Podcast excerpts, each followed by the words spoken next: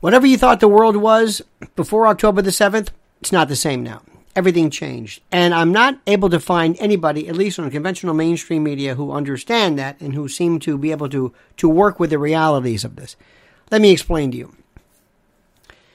October the 7th was something which mathematically made no sense.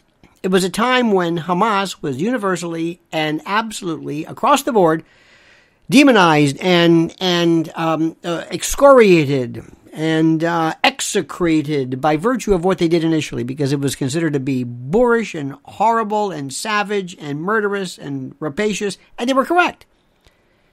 It was it was this it was this moment when the world said this was wrong. Whatever your beef was, Palestine or or Gaza or or Palestinian Authority or whatever whatever whatever your beef was, this was considered beyond the pale. This this was this was extreme.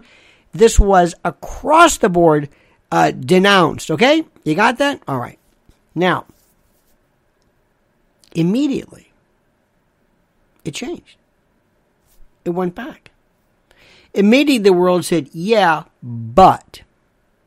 And people said it. Nobody really, nobody really said, "Well, we're, we're, we're disagreeing with you." No, no, no. They they agreed. They said this is a terrible thing, but but, and they use words like genocide, apartheid, ethnic cleansing. And they talk about occupation, and they talk about war crimes, and they talk about inhumanity, and they talk about open air prisons. And the right wing, the typical Rush Limbaugh wannabe, those groups, they say, oh, no, no, they're wrong. They've got it all wrong. They don't understand it. These people are evil.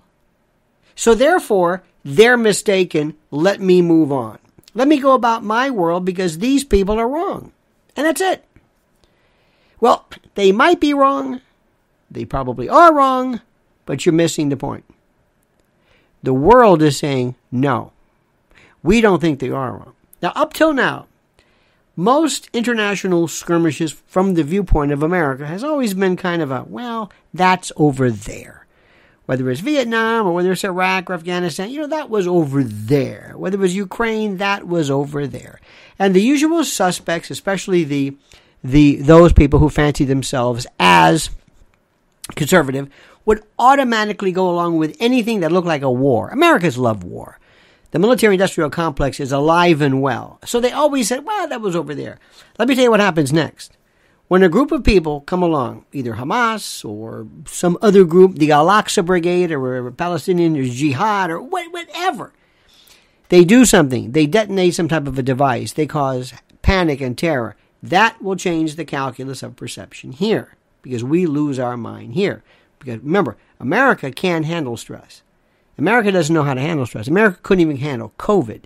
We're still walking around wearing masks in cars by ourselves because we love to be afraid. But the moment that happens, that is going to change the calculus. So we're going to see now, wait a minute.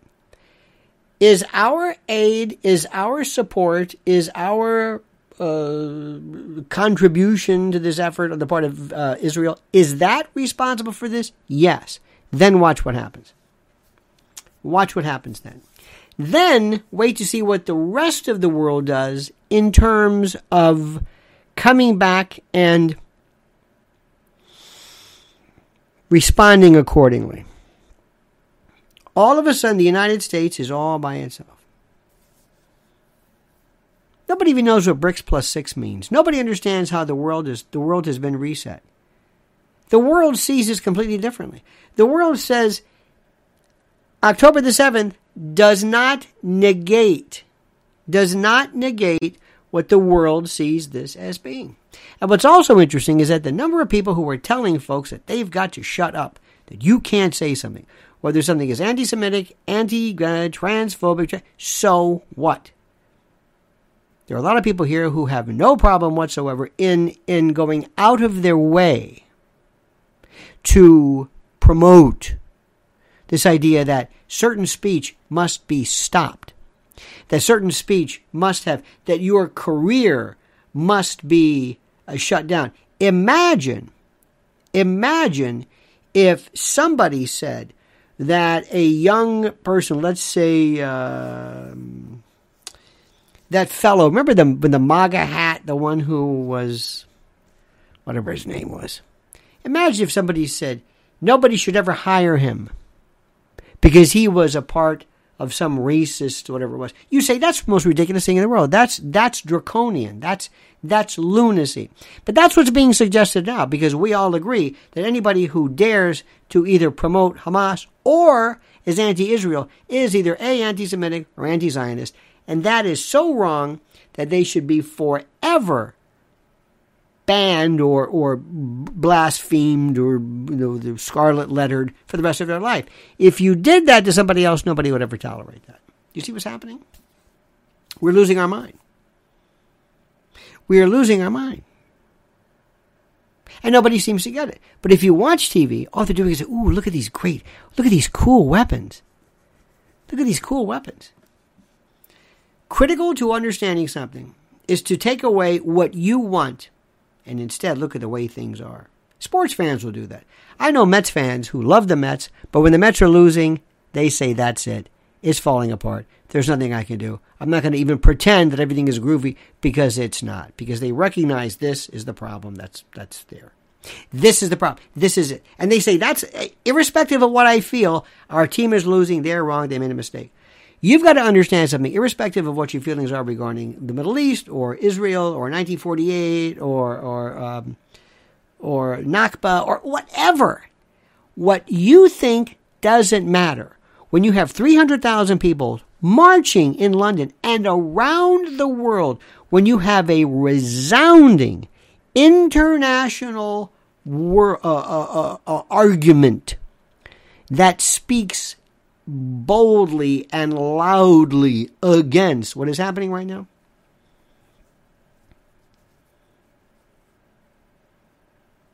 You have no idea. It's a different world. The United States is not in charge anymore. You're going to see MBS.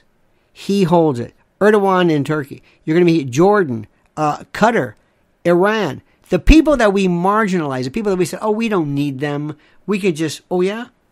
You know what Hezbollah can do? America thinks for the longest time that we can send the the the um, uh, the uh, the Gerald Ford or the Dwight Eisenhower, this this carrier class, and that that will scare people.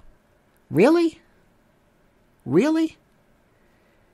We are unable to handle this level of fighting. Call it asymmetric, call it whatever you want. We are unable to handle this right now, and that's precisely what's happening. That is precisely what's happening right now, my friend. And irrespective of whether you like Israel or not, or like Palestine, it doesn't matter. It doesn't matter. What you think doesn't matter. This is so intractable. This Gordian knot is beyond complicated at levels nobody could even understand or comprehend. All right, dear friends, thank you so much for listening. Thank you so much for watching. Please like this video, subscribe to the channel. And more importantly, I really want you to comment as you see fit.